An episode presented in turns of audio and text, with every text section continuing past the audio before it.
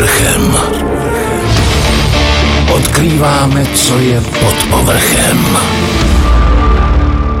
Všechny své symfonie bych dal za to, kdybych vynalezl lokomotivu. Aha. To řekl Antonín Dvořák. To je hezký. A co ty? Vyměnil bys svou muziku za něco?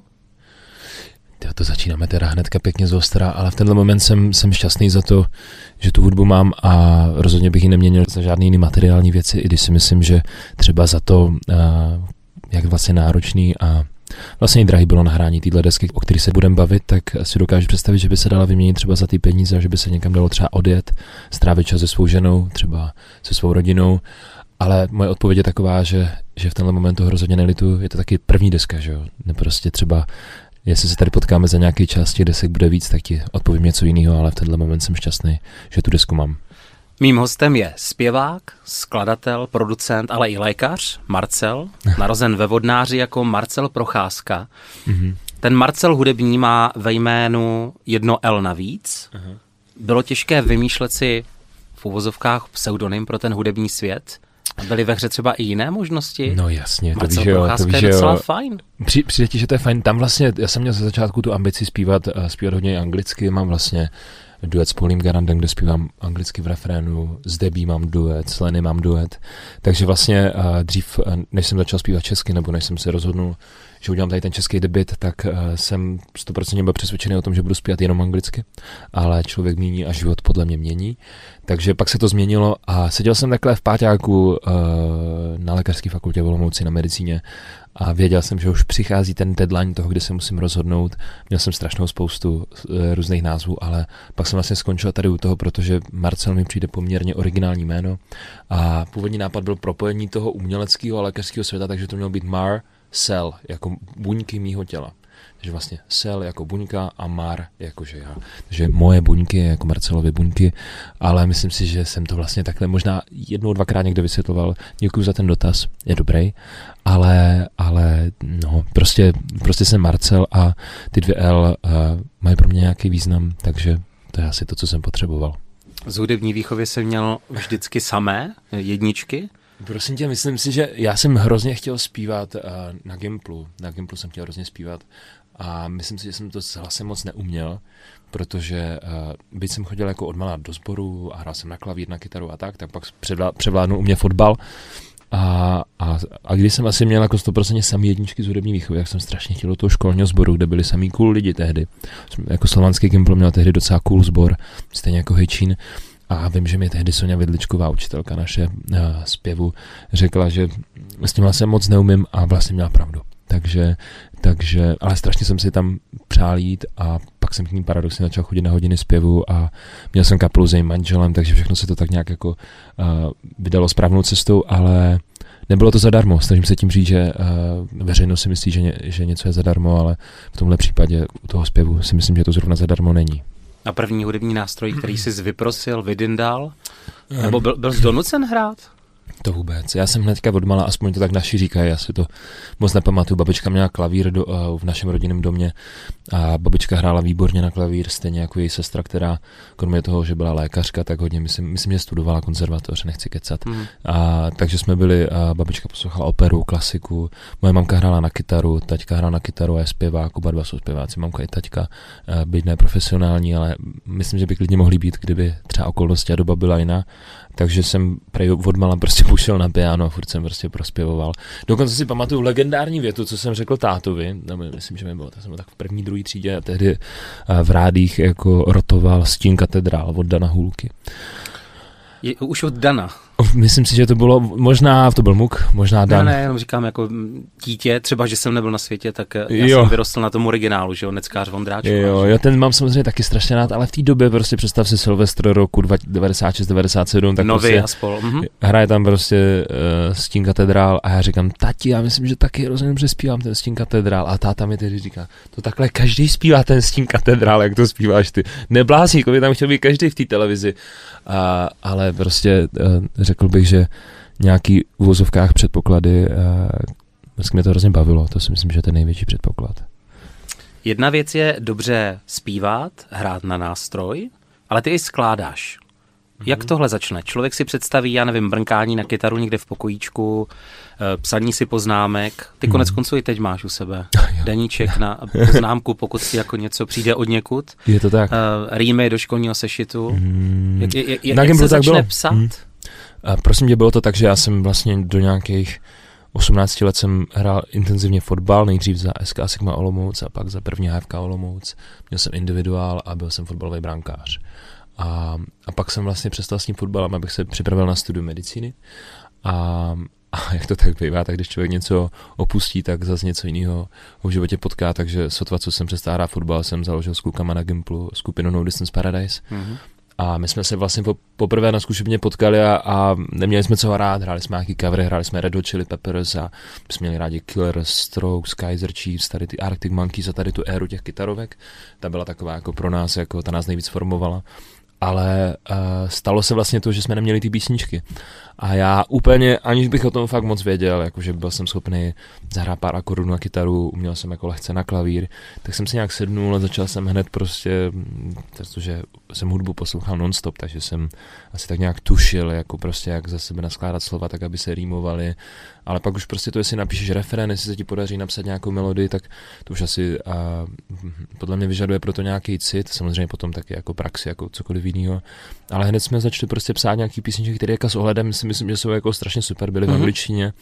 A pak postupem času jsem přešel i do češtiny. Ale začalo to úplně spontánně. Fakt. Hodina fyziky, odpoledne příprava na, na, na medicíně a prostě tam jsem myslím napsal jednu ze svých prvních písniček pro No Distance Paradise text. To mě právě vždycky zajímalo. Říkají si lidé, kteří takhle začínají někde v uvozovkách v té garáži, uh, budeme hrát rock, budeme hrát jazz, šanzon, metal, nebo to přijde samo vlastně ten osobní podpis, třeba že mladé kapely. To je strašně dobrý dotaz tohle podle mě a hrozně si myslím, že jsme měli štěstí akorát s klukama, že jsme všichni úplně ve stejný moment na tom Gimplu, Gimplu poslouchali to stejný, jo? Mhm. že jsme byli vlastně všichni ze stejný takové jako subkultury podobný, že jsme vlastně měli všichni, všichni podobný kamarády a tehdy prostě v tom konkrétním období se poslouchali tyhle kytarovky. A já měl to štěstí, že prostě ti dva kluci, ten Honza Mišák a Mart- Martin Kudla, kteří za mnou tehdy přišli, tak zrovna jsme všichni měli úplně že to takhle kliklo. A to si myslím, že pro nás bylo jako perfektní v tom, že jsme plus minus věděli, co chceme hrát. A myslím si, že tady to vlastně definovalo celou tu mou hudební kariéru, vlastně, že jsem měl štěstí potkat lidi, se kterými jsme spolu byli skoro 10 let, kteří vlastně takhle po tu hudební kariéru mě vlastně doprovázeli, kteří mě vedli, kteří mě hudebně jako inspirovali. Já jsem zase doufám hudebně inspiroval je a myslím si, že třeba když se to nepodaří, abych ti odpověděl na tu otázku. A to by byl důvod, proč mám tady ten notes, protože zase odbíhám někam trošku jinam a to je prostě pro mě typický a mluvám se za to. Jako, všem. ma, takhle, můžeme se se domluvit. poslouchá. Ne, ne, ne, ne, můžeme se domluvit. Mám ti to připomenout. ne, ne, Kdybych ne, dobrý, dobrý. Já mám rád přirozený to, prostě OK, odpovíš, tak. co připraví, OK. jedeme dál. Dobře, dobře, no a vlastně to si myslím, že třeba může být moment, proč uh, třeba spousta lidí potom už hudbě se nemusí věnovat, protože neměli třeba to štěstí na ty lidi, kteří tu hudbu cítí podobně nebo stejně. Hm? Takže já vlastně, tak jak to v životě bývá, podle mě největší štěstí je v životě je to na lidi, a že jsem měl prostě jenom štěstí, že jsem se potkal se svýma super kámošema, kteří zrovna to cítili stejně a proto jsme spolu vydrželi 10 let a to byl vlastně ten základ k tomu, abych potom v té hudbě mohl potom dál pokračovat nějak. Zmínil si No Distance Paradise. Mm-hmm. Jak se dá vlastně přeložit do češtiny? Nám tehdy bylo nejlíp, představ si, že sedíme prostě ve čtvrtáku na Gimplu, ptát se, jak jsem vymýšlel název uh, Marcela, tak to bylo podobný, protože my jsme tehdy se rozhodli z ničeho nic, že budeme hrát na našem maturitním plese a neměli jsme název, no. Tak tam sedíš, prostě je pondělí, maturitní pleze v pátek, tak rychle musíš s něčím přijít a prostě bylo nám hrozně dobře, tak nějak jsme to prostě kousek od ráje. Chtěli jsme prostě, aby, ta, aby to, no to, ono to není jako gramaticky správně, což byl taky záměr Aha. a nám to tak prostě přišlo, že to je, že to je nějak, nějakým způsobem cool a vlastně si to myslím, vlastně si to myslím doteď, protože ta naše zkušebna byla posprejovaná, prostě byly na ní polepený fotky, mohli jsme si tam dát pivo, nikdo nás prostě nerušil, stálo to pár korun tehdy ten pronájem. Takže byl si podpis své doby? no, Nebo té doby dospívání? No jasně, jasně, stopro. Nicméně, jako četvem názem, ale jednu z vašich pecek, nevím, jestli má dodnes, ale měl rád Tomáš Perdych. No hodně, to je Ghost. Já No. jsem to tomu vyhrál i na svatbě, myslím, že to není nějaký velký tajemství. No. No a někde v té době, v té náctileté, se odehrála ještě úplně jiná událost, Mm. konkrétně v ordinaci tvého tatínka, ten je Mhm. veterinářem. Mm, mm. Co se stalo? Asi narážíš na to, že jsem tam vlastně poskytl první pomoc a jednomu pánovi, který tam tehdy uh, omdlel. A no a já jsem prostě tam se nějakou shodou okolností jsem se tam ocitnul prostě sám u něj. narvaná čekárna, léto, dusno, takže prostě pán a kardiak ve vyšším věku, tak ale já jsem tehdy vlastně neměl žádný, měl jsem nějakou jako základní první pomoc, moc jsem nevěděl, co mám dělat, tak jsem za ním přiběhnul, zvednul jsem mu nohy, elevoval jsem mu nohy a prostě um, myslím, že jsem nějak jako rychle prostě ho pokropil vodou, něco takového, prostě nějak se mi ho podařilo dostat k sobě. A to není to důležitý, důležitý je potom vlastně, že jsme si nějaký čas potom spolu vykládali a byl to takový ten um, takový ten moment vlastně, kdy si člověk asi uvědomí, že mm, zlomový okamžik se tomu myslím říká, kdy si člověk uvědomí, že by si třeba dokázal představit, že uh, takhle lidem, lidem bude pomáhat. A nechci, aby to vyznělo jako kliše, ale tohle tak jako fakt jako je, je pravda. Já se na to chtěl vždycky zeptat právě člověka z oboru, na základě čeho se rozhodne budu léčit, protože ono je to částečně poslání, když velmi hmm. zodpovědné. Je to pro poslání.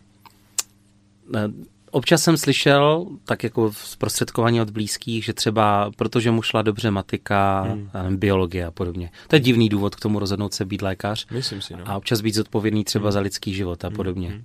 Takže... U mě to bylo vlastně to, že já jsem hodně přemýšlel, jestli budu veterinář nebo jestli budu, jestli, jestli budu lékař. Hmm.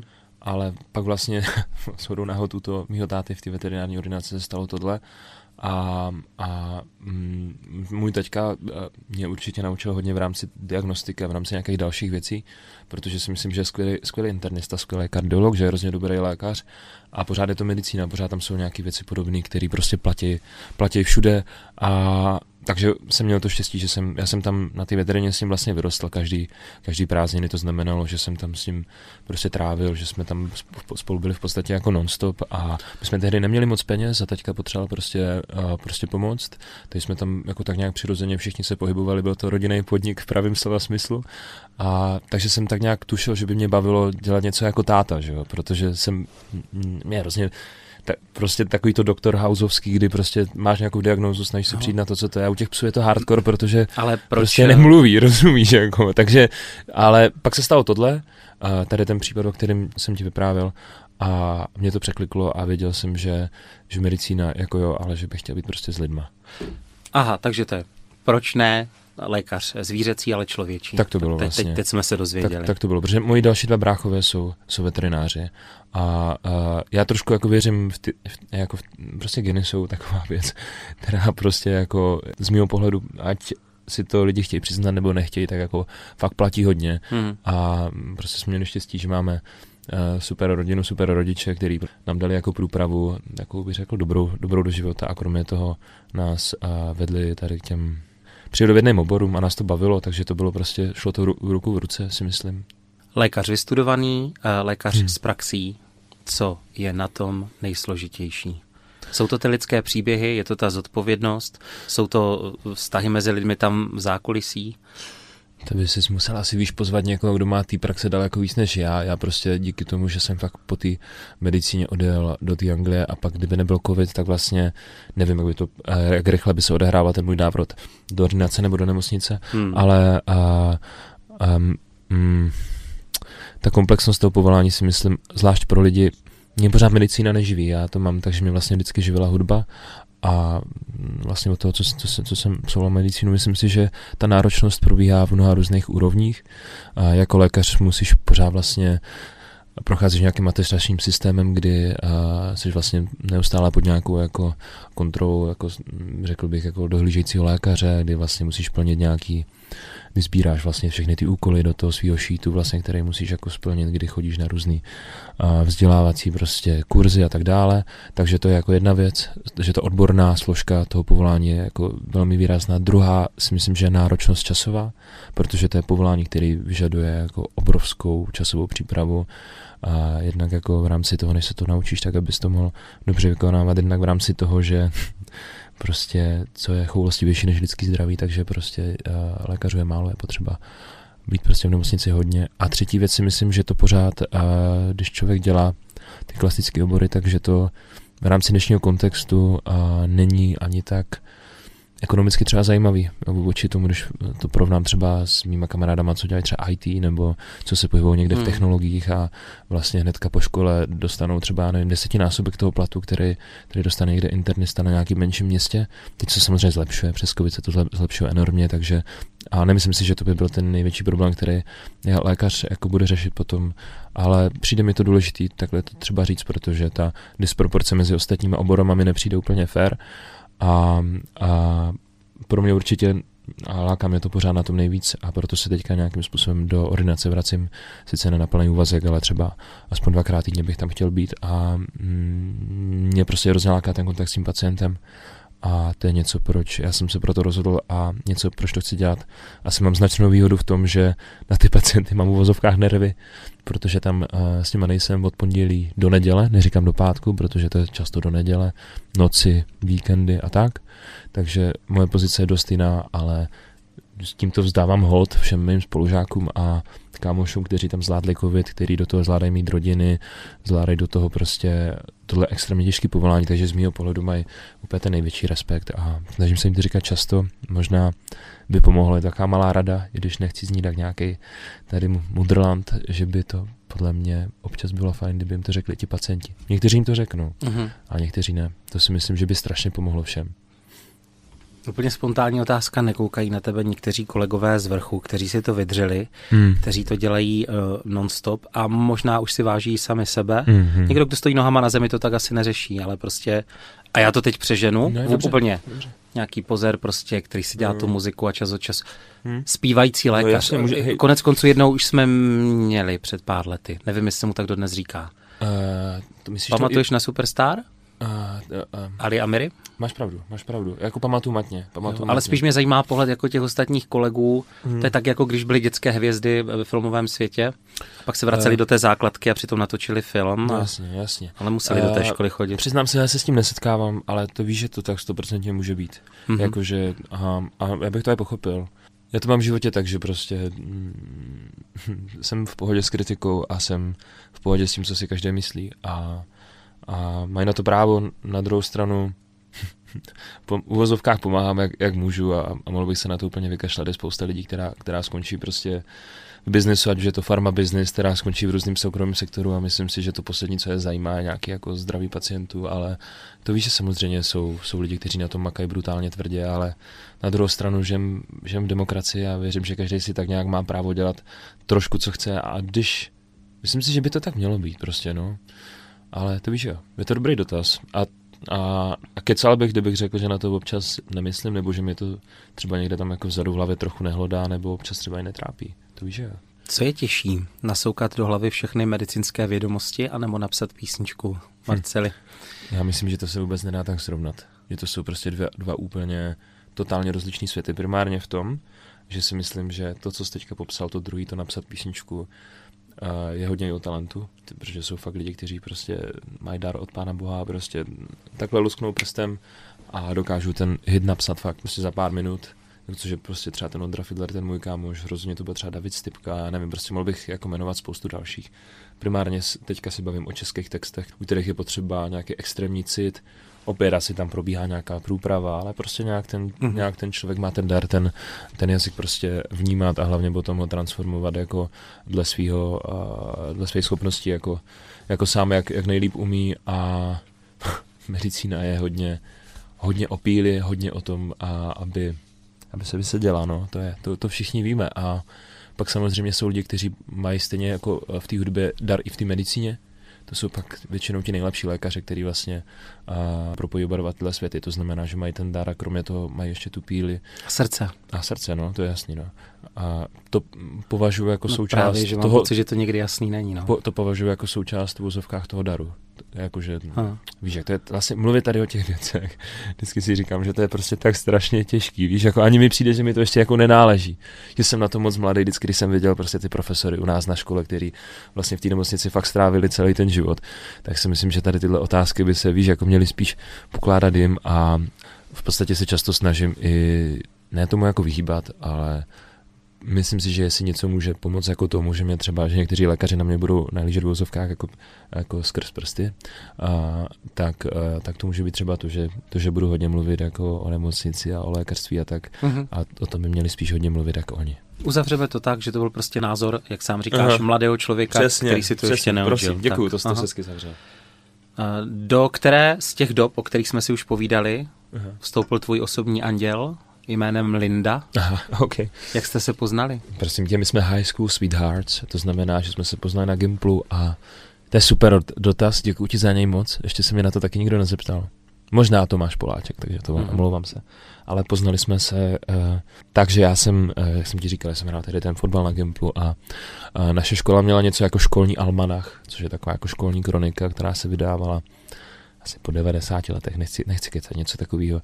A já, tam má taková sportovní rubrika. Já jsem se strašně přál, sám sebe, tehdy 17 letý Marcel sedí na Gimplu, strašně jsem se přál najít v té sportovní rubrice a nalistoval jsem tu sportovní rubriku a kromě jiných obrovský prostor dostala holka, která vyhrála několikrát za sebou mistrovství světa juniorů a pak vlastně se účastnila i mistrovství světa dospělých ve sezdu na divoký vodě, která se jmenovala Linda Vránova. A já jsem ji jako znal samozřejmě, že z těch chodeb a takhle jako od vidění jsem ji znal. A, a jako líbila se mi to, to je jasný, vzhledem k tomu, že je to teďka moje žena, ale hrozně mi byl sympatický i ten příběh, protože vlastně, jak se zbavil o nějaký TP, o nějakém daru, tak si mm. myslím, že to je zase něco takového, co pojí oba dva tyhle světy dohromady a to se mi vždycky hrozně líbilo. Takže jsem vlastně si to přečetl a, a říkal jsem si, jo, mám naštěstí kamaráda, který se jmenuje Tonda Šebela, to je teďka výborný psychiatr, a který ho tímhle moc zdravím, tehdy hrál na saxofon, takže to byl můj kamarád muzikant a říkám, hele Tondo, prosím tě, eh, s tebou do třídy chodí Linda, potřeba by si bys mi prosím tě na ní nesehnal číslo. To vůbec nebylo tehdy jednoduché, jako se s někým, to nebyl žádný Instagram nebo TikTok, najít si někoho prostě, mm, prostě který je otegovaný tam u nějakých dalších pěti kámošů, prostě si tam někdo udělal někdo selfiečko. Ne, to chtělo prostě tu odvahu v tom přijít prostě za někým, poprosit někoho o telefonní číslo. Tonda mi poslal telefonní číslo, já jsem napsal Lindě, týden, tam tam. Prostě nic se nestalo, že jo. A, a takže, takže jsem to zkusil znovu. Linda se mě nějak omluvila, že zrovna prostě, že zrovna byla na nějakém mistrovství světa, prostě na nějakém poháru, že nemohla odepsat. Tak říkám, hele, tak to nevadí, už konec školního roku, já jsem byl tehdy, já jsem byl tehdy ve, prčic, jak to bylo, já jsem byl ve třetíku, ona ve druháku, myslím, něco takového. Já říkám, hele, tak pojďme se potkat, kamarádi tady mají prostě koncert naši, a, jako školní kapela taková, Čum Svišťů, který moc zdravím, Matěj Slezák a mm, Filip Lorenz a právě Vidličkovi a, a Mirka a tak. A tak se tam pojďme podívat, ale nevy, nevymyslel jsem jenom takovou věc, že na, tom, na ten můj koncert přišel i můj soused, Čouďa, což byl vlastně vedoucí našeho oddílu, vlastně, který se jmenoval Bobři. To byl takový turistický oddíl, my jsme o víkendech vždycky zbalili to krosnu a jeli jsme někam prostě do přírody. A poprvé jsem tam viděl tehdy Lindu, ale stál jsem tam s tím Čouďou. A Linda tehdy přišla se svou nejlepší kamarádkou Ivankou dnes už Zelenkovou, tehdy Hrabalovou, která si vzala mýho dalšího kamaráda Marka Zelenku. Ty se hodně rozjíždím, ale přísám, že už to zkrátím, tu odpověď. Nastál no jsem tam prostě na té chodbě s tím Čoudou, s tím vedoucím turistického oddílu a Čouděl říká, hele, má co, ty máš dneska rande? No tak pojď, já tě Lindě představím a vytáhl takový ty nejhorší historky, prostě co, no to je prostě, to je trouba, já se vždycky koukám za ten plod, no já už ho znám tehdy, když tam vařil v kotlíku ten guláš, do kterého spadnu a prostě začal vyprávět takový ty historky, co přesně nechceš, když se ti fakt hrozně líbí holka. Best of Marcel. Přesně, ale, ale, ale, no takže takovým nějakým prostě způsobem jsme se s Lindou poprvé potkali a, a pak nám to vlastně trvalo asi třeba ještě půl roku, než, než jsme si k sobě našli cestu. Myslím, že pomohlo, že se mě v průběhu té cesty stal uh, z fotbalisty zpěvák. Mm-hmm. A, nebo vlastně no, zpěvák, to bylo asi silný slovo, ale někdo, kdo začal hrát v kapele místo, místo toho, aby byl členem fotbalového mužstva. A, a jsme spolu doteď, takže, takže tak. A je po těch letech si řekl, uh, že je úžasný, když má člověk nejlepší holku na světě. No jasně, tak to, to je podle mě jako, přesto nejde vlák. Já myslím, že jinak uh, bychom spolu jako nemohli jako být každý den, sdílet život, mít vlastně všichni společné věci. Teďka jsme se zase přestěhovali, takže si v úvozovkách stavíme nový domov, je to mm-hmm. sice do bytu, ale budeme vlastně nový domov. A Linda mi pomáhá se vším, co dělám, to znamená třeba tady na té desce, a mě, na těch hovorech domů, tam byla z její strany obrovská pomoc. Ona chystá výstavu, ze kterou já jí pomáhám. Když Linda dostala práci jako designerka v Londýně, tak jsem se za ní snažil přijet, mohl jsem tam být víc lidi, vím, ale byl jsem tam aspoň nějakým způsobem, když naopak potom přišel covid a vraceli jsme se hodně kvůli mě, kvůli mojí a kvůli mojí hudbě do Česka zpátky, tak ona jela se mnou a to jsou taky ty věci, na kterých se to pozná, víš, takže prostě a někdy je na tom líp jeden, někdy na tom líp druhý, ale je super umět si umět se, umět se jako podržet navzájem, když, když je to potřeba. Je tvou hudební inspirací?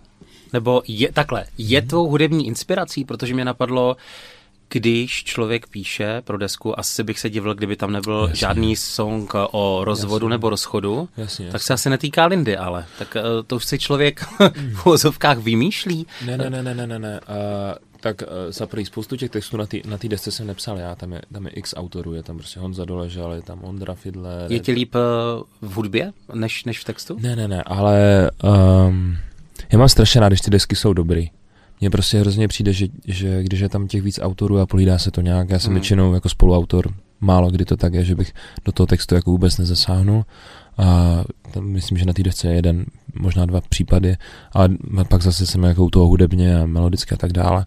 A, ale uh, přijde mi, my jsme měli třeba 40-50 písniček, které jsme vybírali na tu desku a, a ty byly na, z naprosté většiny moje, ale pak mi prostě přišlo super prostě nějaký ten, nějaký ten core prostě doplnit o ty písničky, které napsali ty ostatní spoluautoři, protože takový ty velké desky, které známe, nebo které já mám rád i český, zahraniční, tak častokrát tam je těch jako spoluautorů víc, mm-hmm. pokud se nebavíme přesně o lidech, jako jsou třeba David Stipka, nebo já nevím, no, Ercha Krač, jeho, jeho, jeho první desky, nebo já nevím, Tata Boys prostě jsou lidi, kteří má, ale tam je taky víc autorů by the way a prostě jednoduše si myslím, myslím, že když se to hezky jako podchytí, takže ty desce pomůže, že tam, uh, že tam napíše víc lidí nějaký své aktuální dojmy, takže uh-huh. uh, je tam spoustu smutných songů. Já jsem chtěla, aby ta deska byla taková reálná a vlastně zase opět děkuji, že se na to ptáš, protože uh, mi přijde, že jsme se ocitli v takové popově lehce populistické době, kdy lidi píšou písničky pro to, aby se primárně poslouchali, ale myslím si, že to je tak trochu toxický a nebezpečný, protože ono to pak všechno vypadá, že to je jenom na růžovo vymalovaný, ten Instagram prostě vypadá, že to je všechno dokonalý, ale tady ta deska hovory domů je taková prostě uh, moje osobní spověď o tom, že i ty věci, co vypadá, že jsou skvělý, perfektní, tak prostě i s rodinou se někdy pohádáš, i s Lindou se někdy pohádáme, my hmm. máme prostě své problémy, máme, my máme svoje věci. A, a a takhle, no. Takže žádný nebe není bez mráčku, ale pořád platí, že mám nejlepší ženu na světě. Jedna opět spontánní, mi to tak občas nedá, když pozoruju. Jsi uvnitř klidný člověk? Já pozoruju tvořit čela během rozhovoru. Moc ne, asi. Já jsem, uh, já jsem, já strašně odbíhám od věcí. Já jsem naopak, mm, myslím si, že tam bude taky nějaká lehčí možná forma ADHD. Mám Aha. velký problém uh, zůstat koncentrovaný uh, u jednoho úkolu. Strašně rád prostě dělám tisíc věcí za raz, strašně rád se soustředím uh, na x věcí zároveň, takže uh, moje cesta do medicínu byla taková, že si, že si mě vzali moji spolužáci pod křídla a seděl jsem s nima dlouhý dny, noci, v podstatě roky ve studovně a učili jsme se společně. To mi vlastně zachránilo moje medicínské studia protože vlastně pak a učili jsme se takým interaktivním způsobem, mě pořád něčeho zkoušeli a, a měli jsme takový, jako, ať to vyzní jakkoliv debilně, studijní kroužek. A, a já jsem prostě, mm, já potřebuji furt něco dělat. Takže já málo kdy vydržím, jako, i když třeba teďka tady vyprávíme, když už mi ta otázka přijde dlouhá, tak už vlastně přemýšlím, jaká bude další otázka.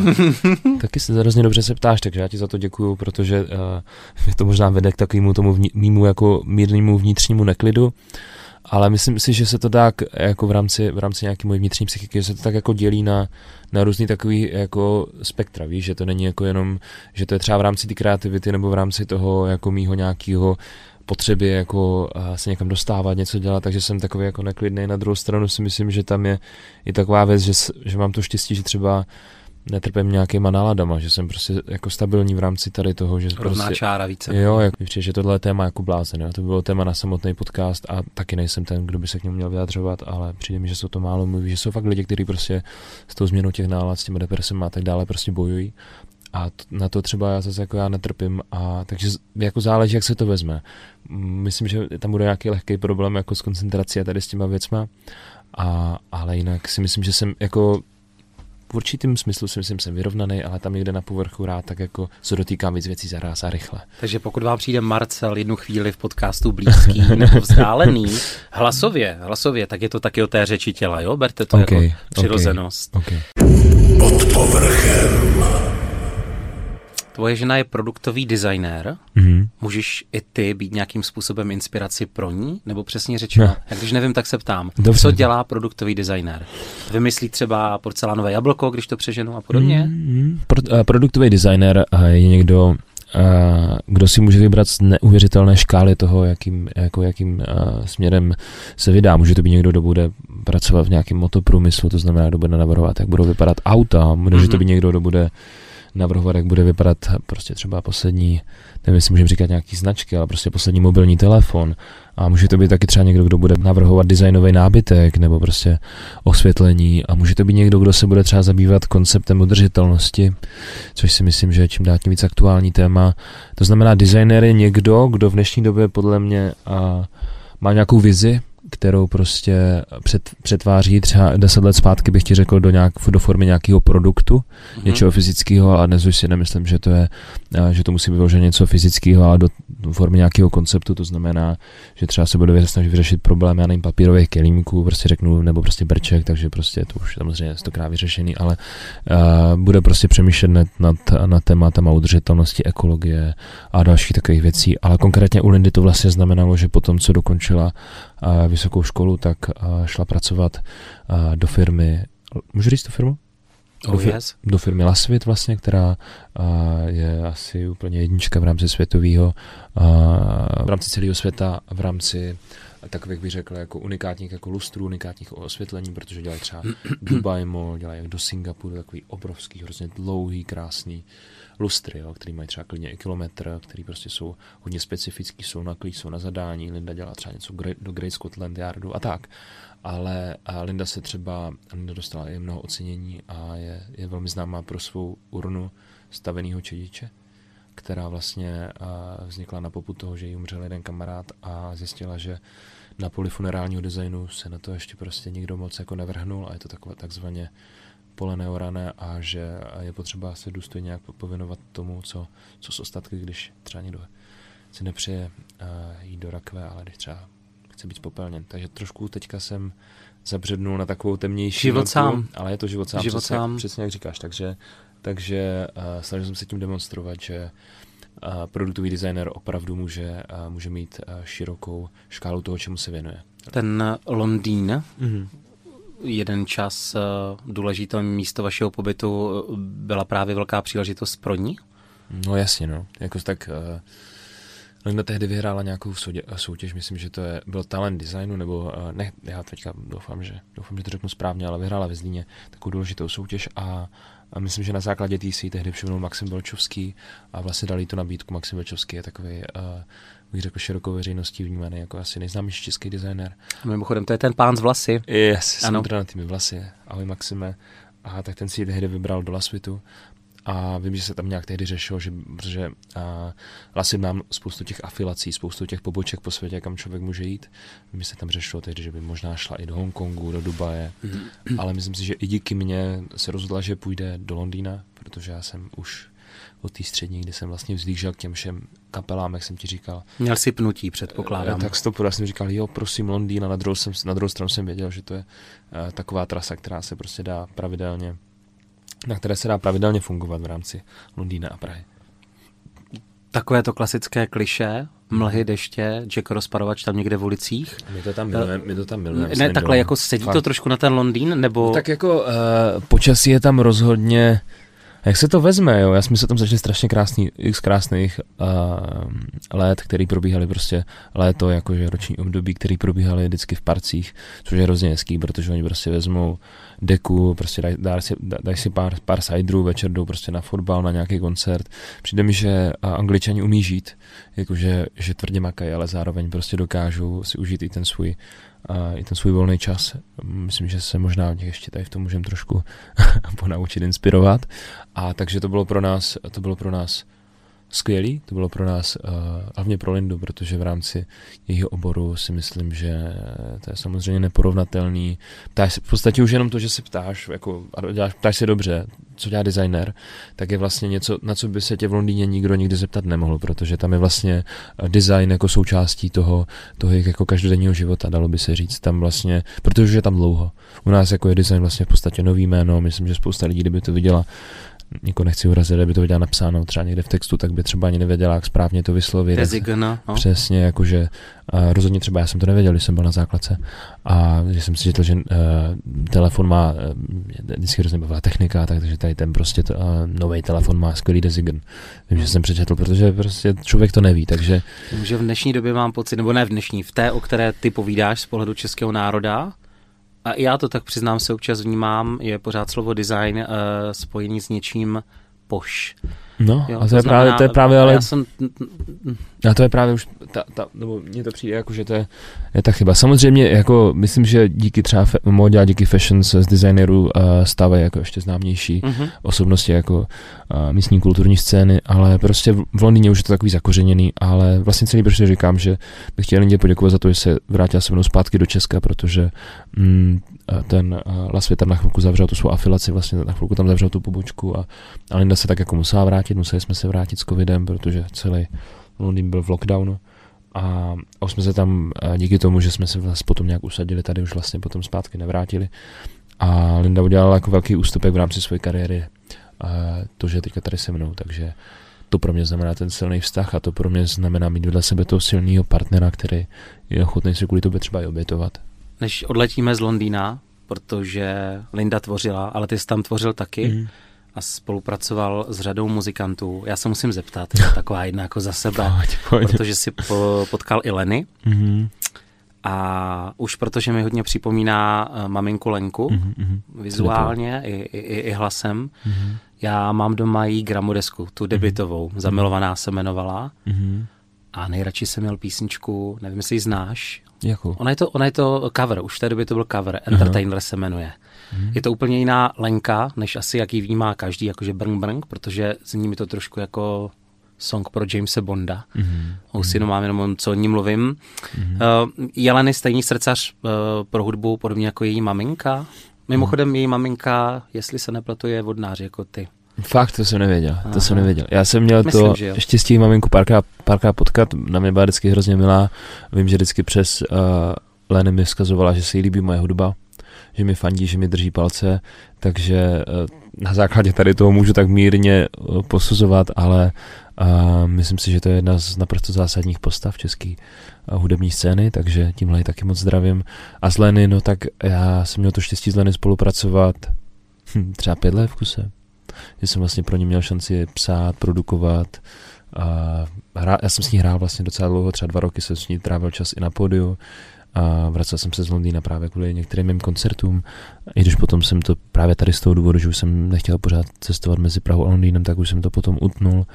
Ale um, jako rozhodně si myslím, že jestli někdo dělá v Česku kvalitní hudbu a jestli bych chtěl někoho za něco vyzvihnout, tak je to pro mě třeba například Leny, která mm. se moc jako nekouká na to, kde žije a nebere prostě si nějaké jako servítky a ohledy v tom, že by se měla přizpůsobovat třeba nějakému místnímu divákovi a snaží se prostě hudbu dělat srdcem. Myslím, že ji fakt málem snaží, má, má, byli s Ondrou Fiedlerem malý kousíček od toho, aby se jim podařilo udělat i ten obrovský úspěch v tom, že by podepsali smlouvu tehdy v Londýně, následně podepsali v Německu, měla prostě světový hit, který prostě třeba v Itálii um, Hello, který prostě roloval hit parády, takže myslím si, že málo komu se podařilo něco takového, jako prostě Leny a, a Ondrovi, prostě měli spolu brutálně silný období a, a jako bylo to super. Je to pro mě jedna pořád z nejlepších spoluprácí, u které jsem měl tu čest být.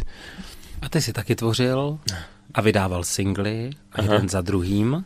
Dneska je to vlastně standard to není pravda. tak všímá, já jsem vydával ne, málo, já jsem nebo, vydával málo. No, přesně řečeno, ale jakože se, tak myslím to všeobecně, vydávají hmm. se singly. Hmm. Jo, a já vždycky hmm. neznám nic hezčího, než držet LPčko, no právě, no. což byl tvůj sen a velká to je touha. To je pravda. Já myslím, že tohle mám stejně, proto jsem to LPčko udělal.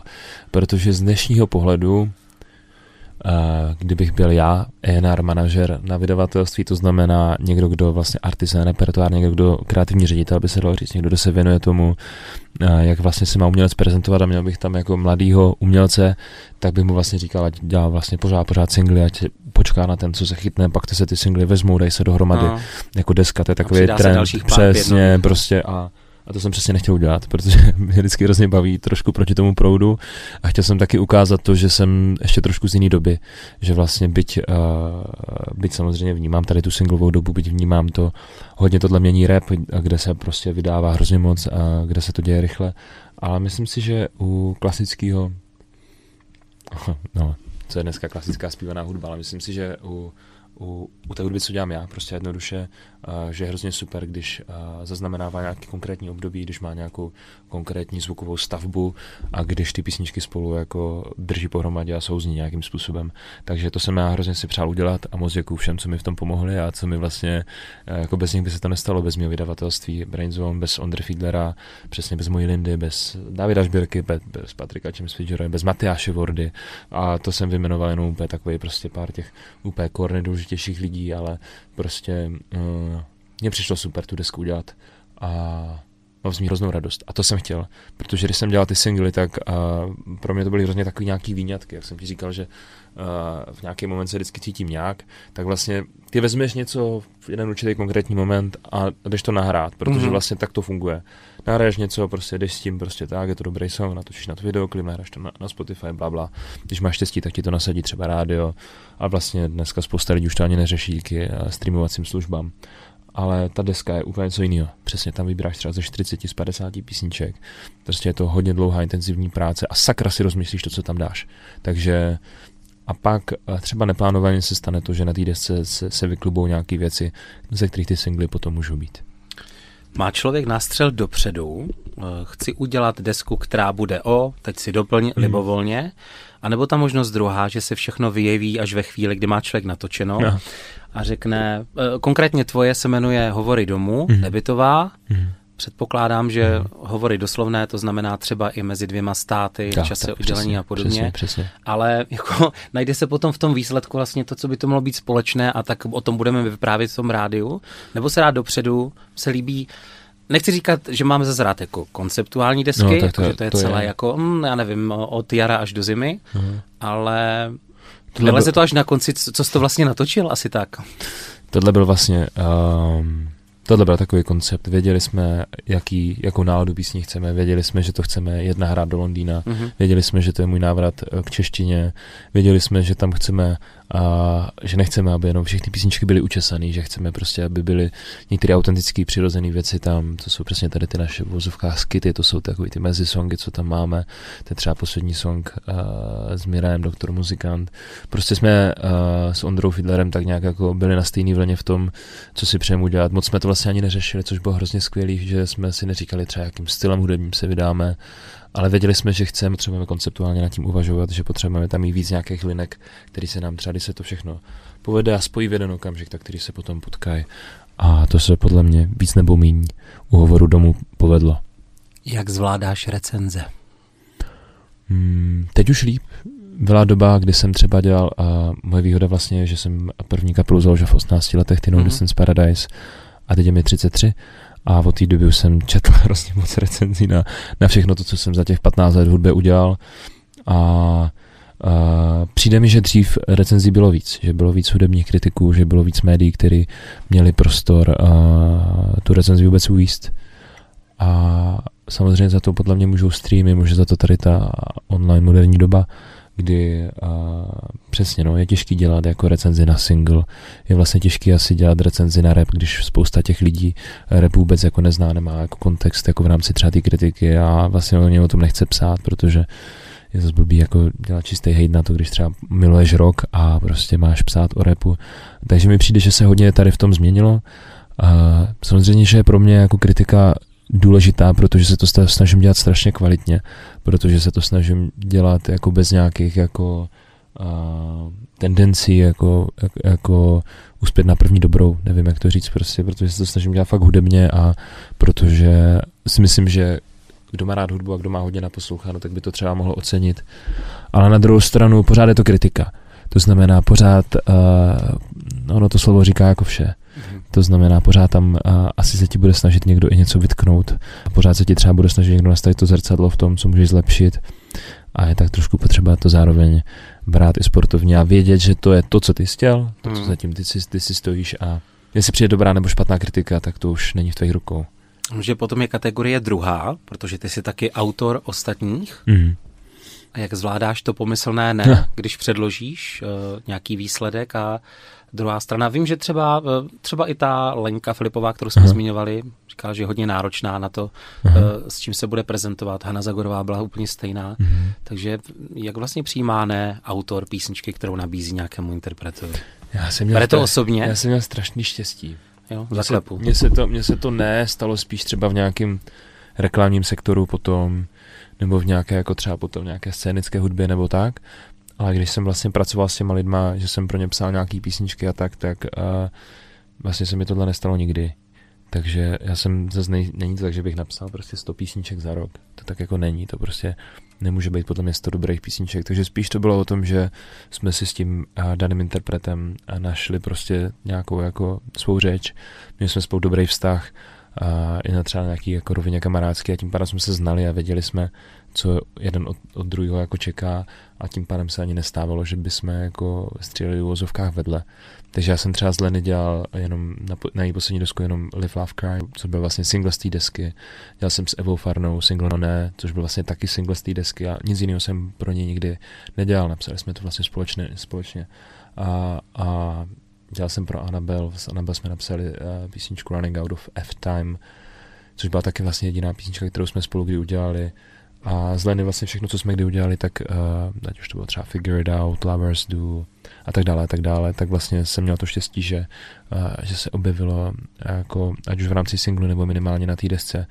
Takže pro Polio Garanda vlastně většina těch beatů, těch produkcí, co jsem pro něho dělal, tak musel bych přemýšlet, který jsme nepoužili, nebo třeba ho ještě nějak jako plánujeme použít, takže uh, jsem to, v tomhle měl asi docela štígro.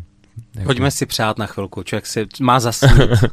Eh, já, já si takhle občas dopřávám, takže s kým by si rád zaspíval, případně pro koho bys uh. rád něco napsal. A, a je to jedno, jestli studio uh, nebo pódium samotné, a ještě se tak nestalo. Já bych měl sen teda uh, něco napsat nebo produkovat uh, pro někoho, z mezinárodní scény. Jestli, jestli to, doufám, že to nevyzní nějak arrogantně a namyšleně, ale v Česku jsem měl šanci spolupracovat s obrovskou spoustou talentovaných lidí a troufnu si říct, že to jsou moji kamarádi. A teďka je tady pro mě taková výzva v rámci třeba nějakého celosvětového měřítka, ale vůbec nedokážu říct jako kdo a jak, ale mm-hmm. to by mhm. mě určitě hodně lákalo.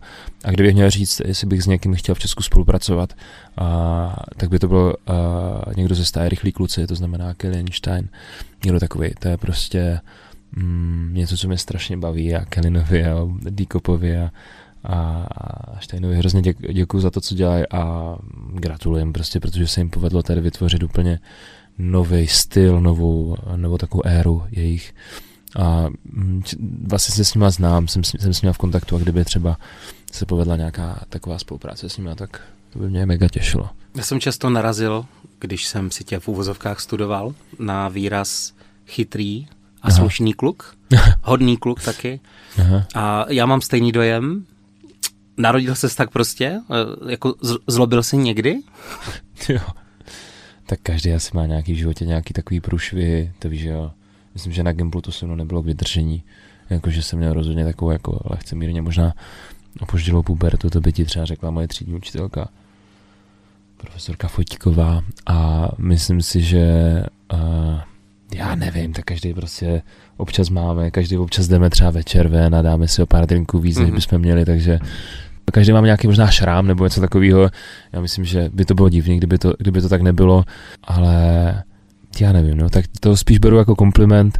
Vlastně, vlastně ani moc nevím, jak na to zareagovat, ale asi za to spíš vděčím Lindě a mým rodičům a tak vlastně, že, že mě dobře vychovali, tak bych to řekl. Co ten svět hudební, ten umí zlobit? Eh, potřebuješ mít eh, ostré lokty? Ty, eh, takhle, hmm. já myslím, že ty máš zdravé sebevědomí, což zdravé, opakuju zdravé. Ty tak stojíš nohama na zemi a ale mm, já mám pocit, že to je občas asi šílená mašina, ne? S ostrými hranami. Člověče, to strašně asi záleží. Já jsem doteď fakt, mm, já mám si to štěstí, že jsem do toho hudebního promyslu, jestli to tak můžu říct, jako měl šanci nahlídnout a hnedka zevnitř, protože jsem x let jako byl s těma lidma vlastně jako po jejich boku, jako ten jejich producent a skladatel. A to samozřejmě mi dalo nějakou jako v podstatě dobrou pozici, takže znám ty lidi z rádí, znám ty lidi z vydavatelství, znám ty organizátory. A takže tam nejsem úplně nováček na té scéně. A, a prostě snažil jsem se celou dobu být jako kámoš, pomáhat, jak jsem mohl těm ostatním a myslím si, že se mi to víc nebo méně teďka snaží, jako ti lidi, co si to tak nějak uvědomovali, co si to všímali, jako že se mi to snaží vrátit. Takže já jsem rád hrozně na český hudební scéně. Já prostě, když jdu ven, tak jdu ven s Benem a s Mirajem, s Ondrou Fiedlerem, s Nobarem, jsou to kámoši. Jako ne, nevnímám to tak, že že bych šel prostě, víš, jako s nějakým jako tady konkurentem. Vůbec, Ježíš Ben mě vzal do tu areny, jsme se viděli jenom tak večer, prostě říká, ty jo, hej, Marcel, ty jsi dneska tady s Fidlerským, prostě s Matyášem Bordou, nechcete si zahrát se mnou tu areně. Je to za 14 dní. Říkám, jo, super, prostě. Zavolám mi Miraj, hele, prostě tě, jeli jsme teďka spolu dva roky na turka, mě vzal, protože jsme prostě spolu přesně 10 let kámoši, nechceš se mnou prostě jezdit na koncerty, završilo se to všechno v autůčku, takže klukům děkuju tady za to, asi tam nějaký tlaky budou, prostě třeba jsem se ještě nedostal, třeba nejsem tak slavný, jako kdyby si jsem spozval třeba Miraje, tak už ti třeba bude vyprávět jiný příběhy, ale já to zatím vnímám jako takovou, a, jako takovou scénu, kde jsem se našel, kde mám své kámoše a kde mám, kde se cítím dobře. Já myslím, že je hrozně důležitý najít si nějakou svou identitu a jestli jsi říkal, že mám to zdraví sebevědomí, tak je to možná proto, protože třeba na medicíně to rozhodně nebylo. Tam jsem se cítil úplně jako nějaký prostě outcast, jako nějaký prostě jako někdo, kdo se najednou ocitnul úplně v jiném světě. Asi to nebylo ani úplně na Gimpu, protože jsem taky úplně nespadal do nějakého takového, do nějaké klasické škatulky, kde bych jako uh, se mohl cítit sám sebou. Ale v té hudbě se prostě strašně cítím dobře. Jakože prostě cítím si, že mě tam ty lidi berou, že mě respektují, že mě mají rádi.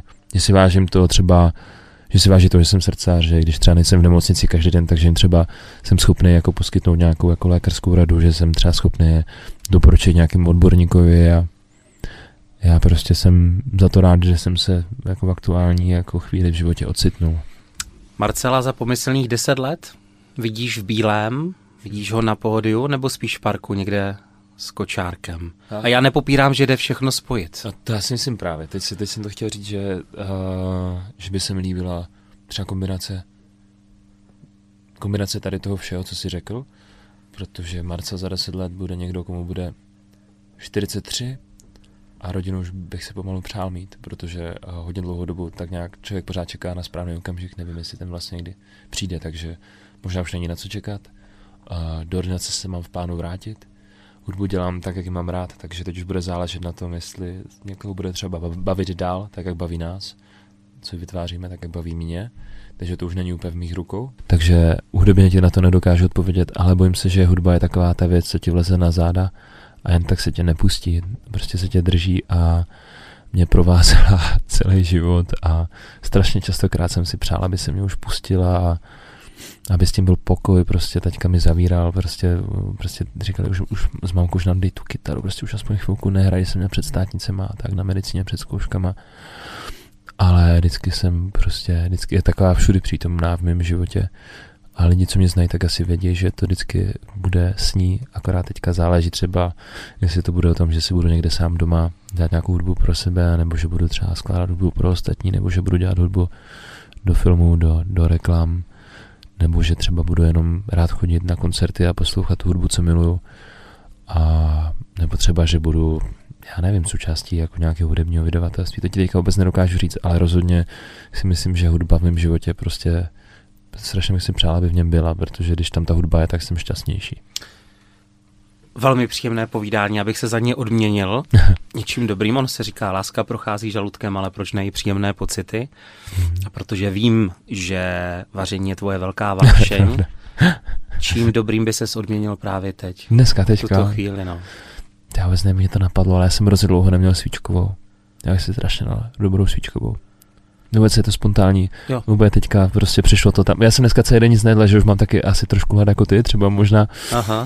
Ale uh, jinak obecně, paradoxně, jsem fanoušek spíš všech světových kuchyní a když už někam jedem, tak strašně na tom nejvíc vlastně. Linda má hrozně ráda všechny ty věci, co jsou jako spojené s tím cestováním, jako ty památky, tu pozná ráda ty kultury, přesně. Teďka vnímá ty barvy, ty, a tady ty všechny ty vůně a tak a já vnímám ty chutě. Takže já potom, když někam jedem, tak já vlastně si nejvíc užívám to a vždycky se snažím vlízt do té kuchyně a vždycky vozím prostě všechno to koření z toho světa, který už nesmím nikdy přivést domů ale dneska jsem řekl, já nevím, no, hovory domů, česká deska, tak možná řeknu českou kuchyni a svíčkovou. První, co mi napadlo spontánně. Tak jedna gurmánská vesmírná objednávka tam nahoru. Muzikant Marcel, můj host, příjemný společník a nový podcastový přítel, alespoň pro tuto chvíli. Já moc děkuju a hezky mi bylo. Já ti strašně moc děkuju za strašně příjemné povídání a otázky, protože Ono to vůbec není automatický a to, jestli ti to povídání bylo příjemné, tak díky tomu, jak se super ptal. Takže já ti moc děkuji za pozvání. Pod povrchem. Odkrýváme, co je pod povrchem.